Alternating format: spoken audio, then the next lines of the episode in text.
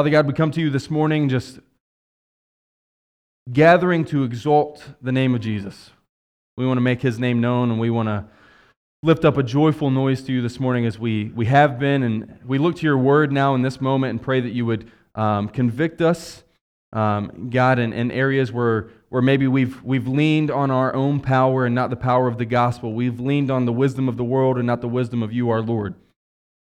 God, I pray that most of all, after the conviction, we would be comforted and encouraged by the Spirit that dwells inside of us who believe. We would be encouraged that the power doesn't rest in us, God, that it's in our weakness that we're made strong, God. It's in our brokenness, it's in our sinfulness that you make your name known. You show that you choose those least likely, those who had no hope, to bring glory to your name. And I pray that you would just be with us in this time to see the power of the gospel. Maybe to the person here who doesn't know you, that they would see the power of the gospel for the first time and you would save them. And to us who have lost this sense of the power of the gospel, who have lost touch with the joy that is found in the gospel alone, that fire would be renewed. God, and we would be faithful to evangelize those who do not know you. We would go and we would share the gospel. We would teach Jesus Christ and Him crucified and rest in the power. And to one another, to this church family you've called us to, saints, saved by your grace, I pray that we would dive in deeper. I pray that we would see that we've been given godly wisdom and we should seek it out through your word. We should seek out not just knowledge, but the wisdom to apply it to our life and to our situation and our circumstances, that you would be glorified and we would put Jesus into perspective. Lead us in this time. Thank you for loving us, your people, and sending your Son to die for us, your people. It's in Jesus' name that we pray this morning. Amen. Amen. So we've been going through this series. This is the basics, dealing with gospel implications in just different areas of our life. Last week we talked about reconciliation. Since God has reconciled us to Himself, we can and should be reconciled to one another. And that's not just our friends, this is our enemies also. This is what makes the gospel difficult. This is what makes Christian living not so appealing. When we can no longer say, well, that's a person who hates me, let them be accursed. Right? Just forget them.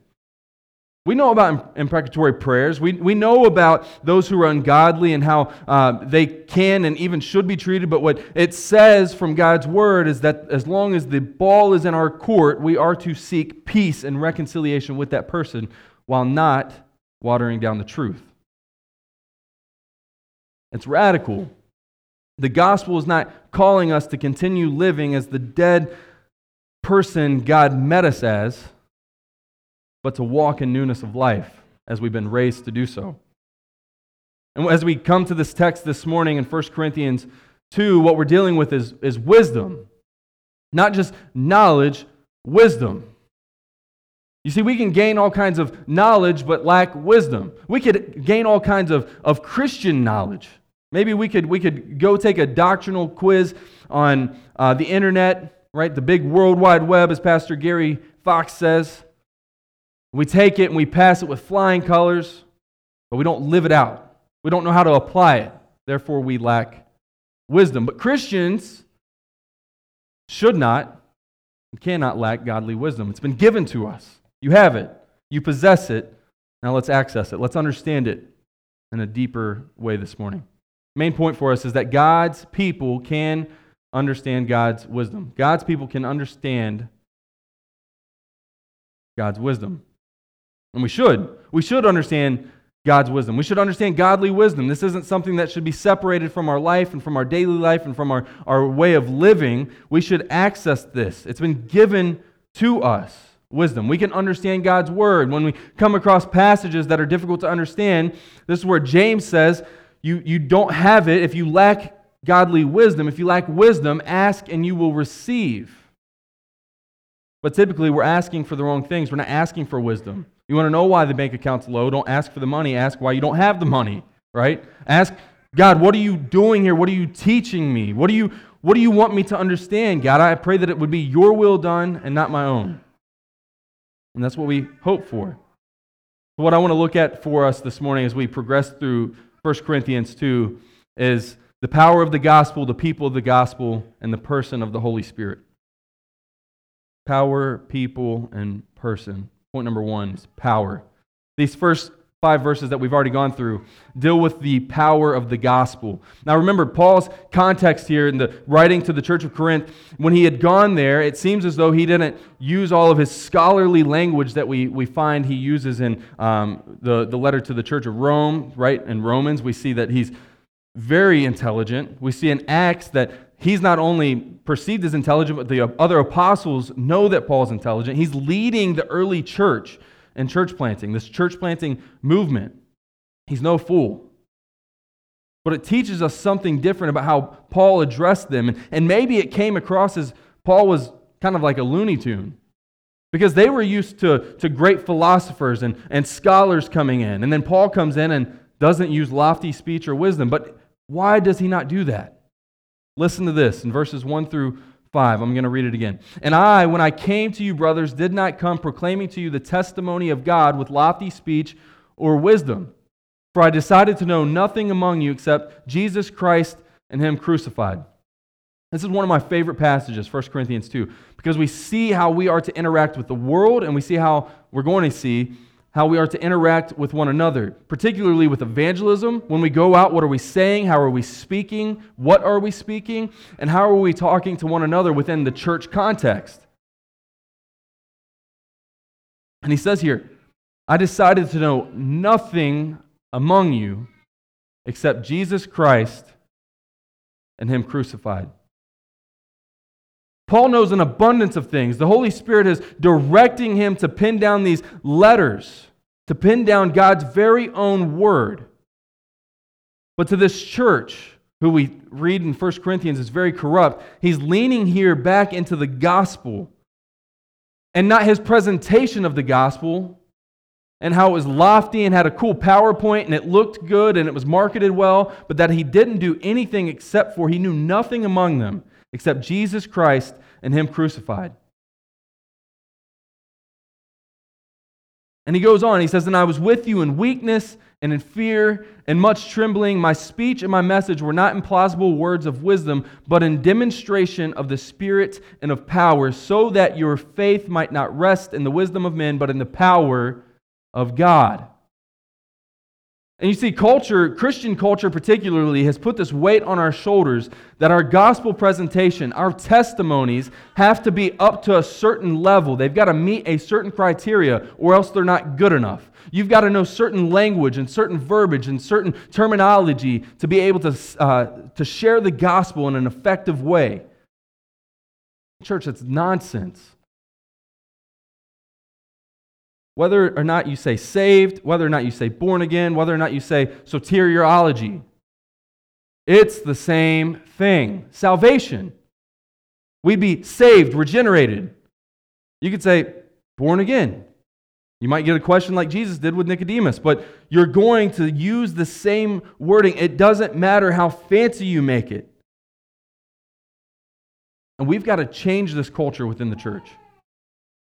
We need to change this culture within the church, because we should not rest in the power of man, not in the power of our words, not in the power of our presentation, but in the power of the gospel. Are you following with me this morning, church? And he says it. My speech and my message were not in plausible words of wisdom, but in demonstration of the Spirit and of power, so that your faith might not rest in the wisdom of men, but in the power of God.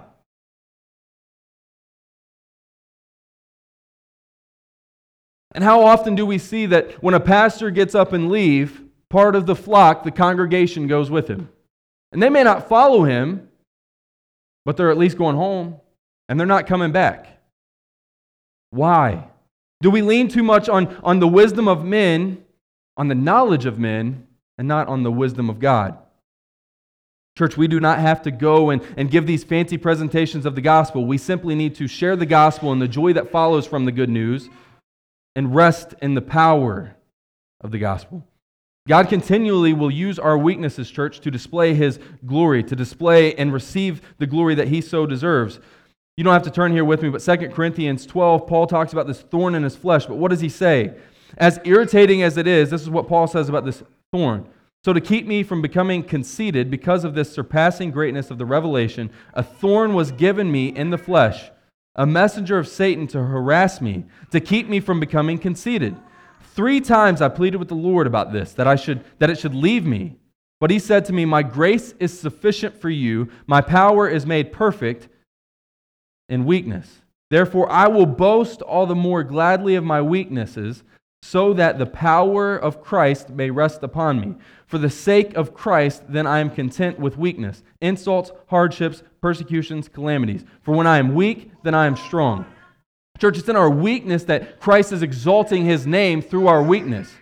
When we understand that we aren't able, we can glorify the God that enables us to share His gospel, that uses us, broken vessels, as a conduit to display His love, His grace, and His mercy. And here this morning, His church, His bride. That is good news. But He's resting not in the knowledge, but in the wisdom of God to be passed to them through the power of the gospel. See, too often we will exhort all of our efforts into explaining to people why homosexuality is a sin, why anger and greed is a sin, why lust is a sin, why going out and gambling all your money away is a sin. And we'll invest all of our time and our energies into this when people need to know the gospel and see that the gospel is what's going to change them. Not the knowledge of man, not the wisdom of man, not the wisdom of this world. The gospel. And the way we present the gospel shows people what we really think about the gospel.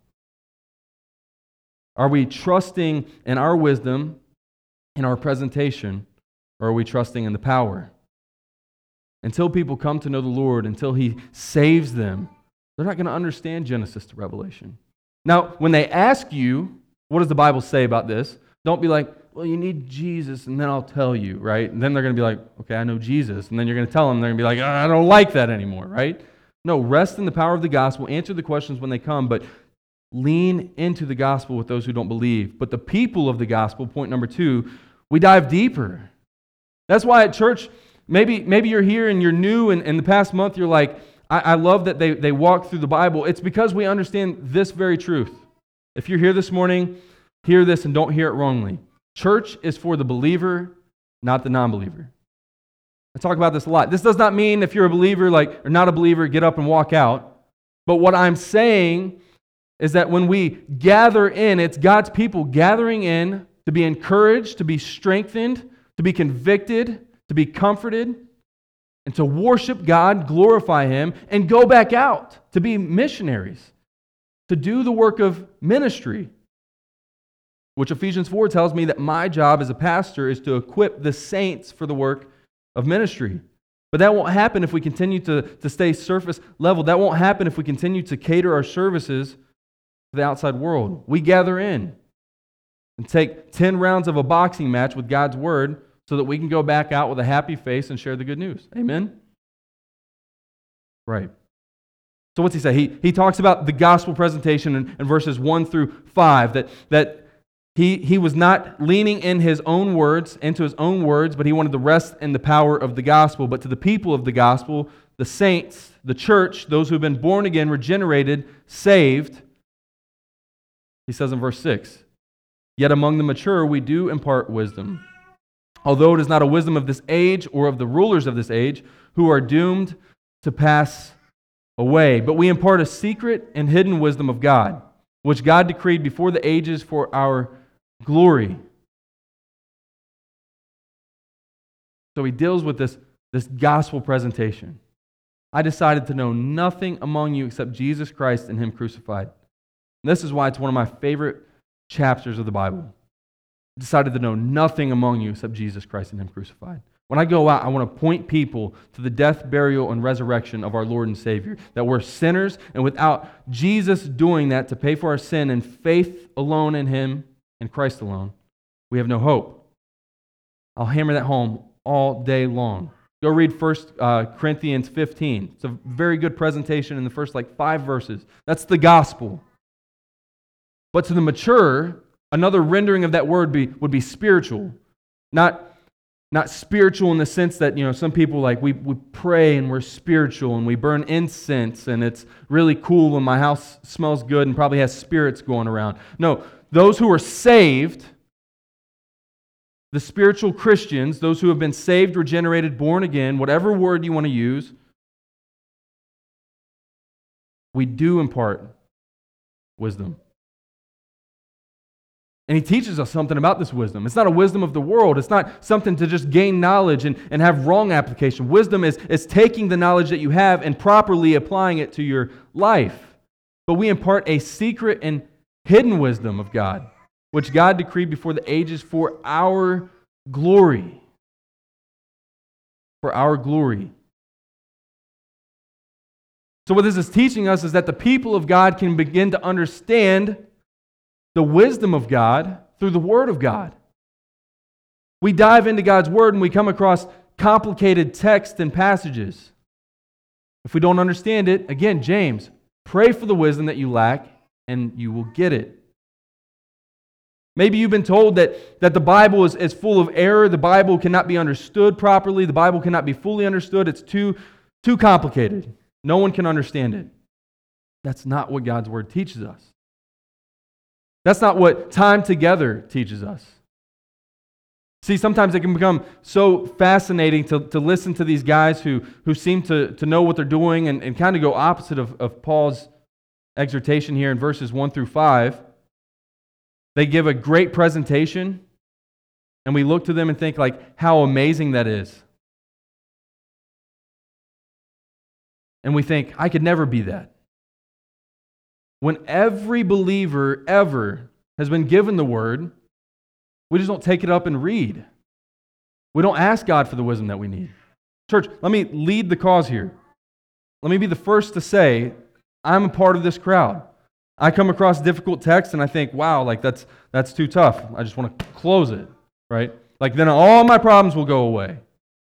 But this whole series is telling us that what we're looking at with the Bible and what we want to bring out for us as a church family is that because we've been saved by the good news, we're being impacted by the good news each and every day. In everything that we do, the gospel has something to say about it.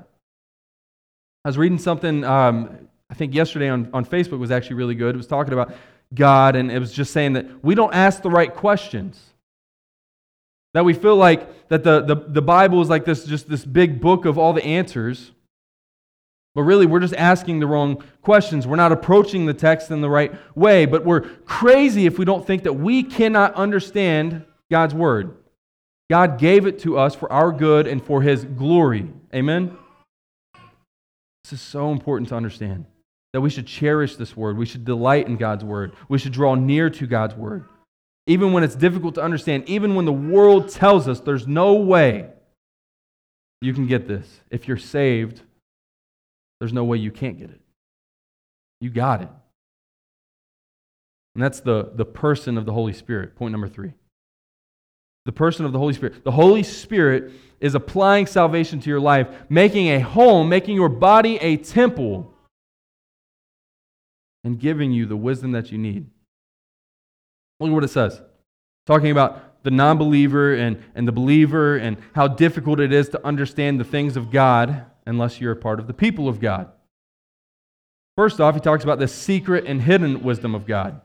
So it tells you there's some kind of line where those who are with God, His people, we get it. It's been revealed to us. And if you're not, it's still hidden. You need the gospel. None of the rulers of this age understood in verse 8. If they had, they would not have crucified the Lord of glory. But as it is written, what no eye has seen, nor ear heard, nor the heart of man imagined, what God has prepared for those who love Him. These things God has revealed to us through what, church? The Spirit. For the Spirit searches everything, even the depths of God. For who knows a person's thoughts except the spirit of that person which is in him? This is the scary thing even within ourselves. We say, hope you never really get to see my insides, because if you saw my insides, you'd probably never be my friend, right? We hide our deepest, darkest, most sinful thoughts on the inside, and we know that the world can't see them, but God can. We know that God is infinite, and we're finite. How can we understand the depths of God? through His Spirit, which He has given to us freely as His people. So, also no one comprehends the thoughts of God except the Spirit of God. Now we've received not the Spirit of the world, but the Spirit who is from God, that we may understand the things freely given us by God. Church, how encouraging is it to us that we can approach God's Word knowing that there's meaning and application for us right there. And not only that, but we've been given the wisdom to discern that. Not by our own wisdom, not by the wisdom or spirit of this world, but by the Spirit of God, the person of the Holy Spirit. And he says, and we impart this in words, not taught by human wisdom, but taught by the Spirit, interpreting spiritual truths to those who are spiritual. To the people of God, we come together, we gather, we dive in deeper. We've already trusted in the power of the gospel in our life. Now we are the bride of Christ. We are the people of the gospel, the people of the good news. And we dive in deeper, interpreting spiritual truth to those who are spiritual. That's what the Spirit is doing. That's the work of the ministry of the Holy Spirit inside of you right now. Maybe you're sitting here, you're like, this is too much. I would ask you right now to pray to God for Him to help you to understand His Word right now. It is that simple. And then if you have questions, this isn't a solo mission. Come up and ask anybody. They'll point you in the right direction. Hey, I didn't quite understand that passage this morning. Or I don't quite understand, maybe it's not to do with this passage. Maybe this is opening up the can of worms that you've wanted to open up for so long. What does the gospel mean? What are the implications of the gospel to this worldview and to that worldview and to this way of living and to that way of living? Ask that question, and I guarantee you we can see what God has to say from His very Word. And it won't be hidden from us. To God's people, we have the wisdom of God, and we impart this, he says. Not taught by human wisdom, but by the Spirit, interpreting spiritual truths to those who are spiritual. The natural person, church, it says in verse 14, does not accept the things of the Spirit of God, for they are folly to him. And he is not able to understand them because they are spiritually discerned. The spiritual person judges all things, but is himself to be judged by no one. For who has understood the mind of the Lord so as to instruct him? But we have the mind of Christ. Church, the gospel has saved you, has given you life, has brought your dead body back to life, has renewed your heart, regenerated your soul, and you are no longer yourself. You have the mind of Christ. Now, you're not Jesus. Please don't go around Medina saying that and then saying, I'm also a member at New Hill Church. We will have some issues. But you do very much, from the Word of God we're reading this morning, have the mind of Christ if you are in Christ and He is in you, meaning you're saved. Got all kinds of synonyms we could go with this morning to explain what it means to be saved. But we rest not in the wisdom of men, nor the plausible words or lofty speech, but in the power of what? The gospel. And the power of the gospel as people of the gospel, understanding the work of the person of the Trinity, our holy God, who is revealing these truths to us. See, when we go out and we share these things to the world, church, it doesn't make sense. You, before Christ saved you, it couldn't have made sense. Maybe you could gain all this knowledge. There's a difference between knowledge and wisdom. Maybe you knew all the Sunday school answers. Maybe you're here today and you know all the Sunday school answers. But you've yet to submit yourself to the power of the gospel, to surrender your life to Christ. All you have is knowledge. You have no wisdom. And you have no relationship with the Lord, simply with knowledge. But if indeed you've been saved, you have this wisdom. You have the mind of Christ. You are no longer your own. You are the Lord's. And that is good news for us. That changes everything. We've been talking about just different topics and the implications, but all of it is driven by this. It all comes from godly wisdom and godly understanding. And when we grasp this, it changes not only our evangelism, but our discipleship. That we understand, hey, I'm going to tackle the difficult things. We're going to obey all that Jesus has commanded. It's literally a command from Jesus, teaching them to obey all that I've commanded. Go out and do that with a non-believer. Come over to my house, right? Send your kids over to my house, and you probably have rules, and maybe our rules aren't far off, but your kid's probably going to look at me with a few things and be like, we don't do that at my house. And I'm going to be like, well, we do it at my house. That's our rule, right? People that are outside of God's family, they've not surrendered their life to Christ, they don't believe in the gospel, do not understand these things. But if you do, we're diving deep. Because the gospel is not changing you in a moment to walk up to the altar and cry or raise your hand. The gospel is changing your every move, your every breath. And it starts here with the wisdom of God, which has been given to us at the moment of salvation. Ben, you can go ahead and come back up. Church, I want to encourage you. It is so easy to fall into, I wouldn't even say it's the world now. It's like churches and us pastors have been doing this thing where it's like we're building this pedestal for ourselves that you've got to go to seminary. Let me tell you, I haven't finished my seminary degree. We're saying you've got to have years of ministry experience. What does that even mean? Every Christian is called to the work of ministry.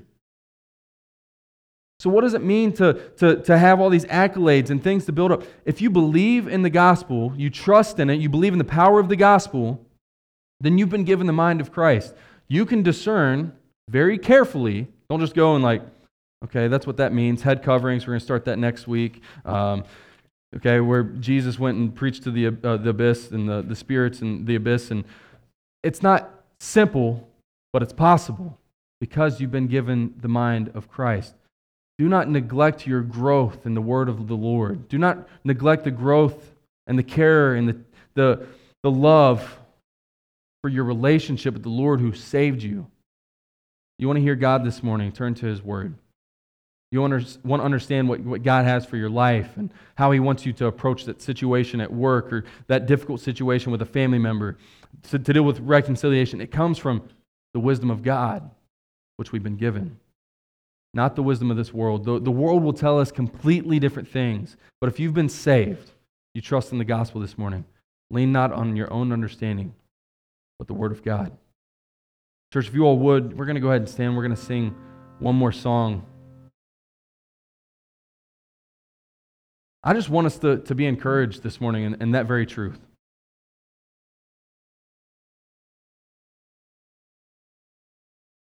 I want us to see that we as God's people can understand God's wisdom. And it should change two things for us this week and moving forward.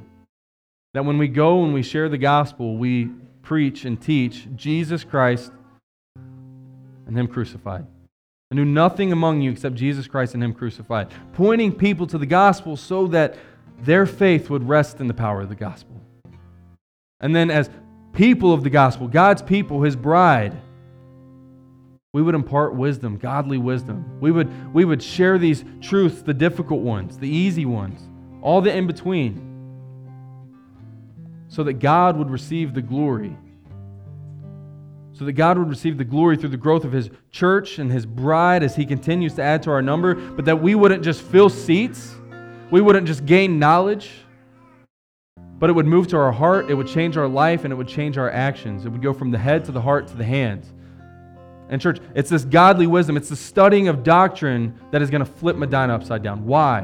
Because godly wisdom doesn't just gain the knowledge, it applies it to our life and it takes action. And it goes out. Let us do that. Let us go out this week and begin to put Jesus in the perspective. And we've been talking about this a little bit, the Who's Your One initiative. Who's the one person you need to go and teach Jesus Christ and Him crucified to? You need to share the gospel with them. They need to hear the good news and rest in the power of it today. Who's that person?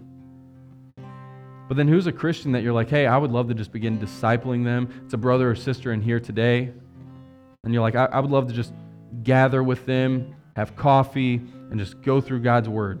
Dealing with difficult passages, seeking to grow and to be changed forever and see heaven here on earth. Let's pray. Father God, I thank You so much for this morning. And this passage just always just touches me.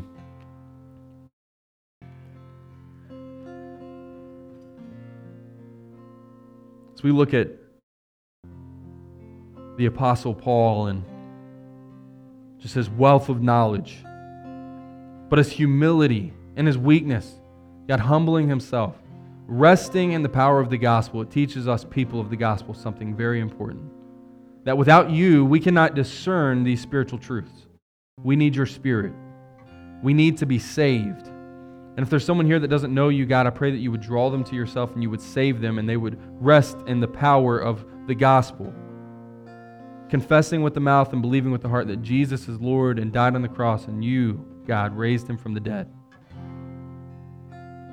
To us who believe, I pray that we would begin to just cherish every bit of your word, especially the parts that don't just confront the world, but confront ourselves. They confront our flesh. They call us to change. And as the world asks us what we believe, God, we would be bold. But we would point them to the power of the gospel. God, we thank you. We thank you for the wisdom. We thank you for your word and not just telling us, hey, good luck figuring it out. Thank you for giving us your word and your Spirit to discern these truths. I pray that we would humbly approach your text each and every day, in the morning and in the evening, seeking to be changed forever, not just acquiring knowledge, but godly wisdom, which is Christ in us. Father, we love you, we praise you, ask that you just bless the offering this morning, the Annie Armstrong offering, the general offering.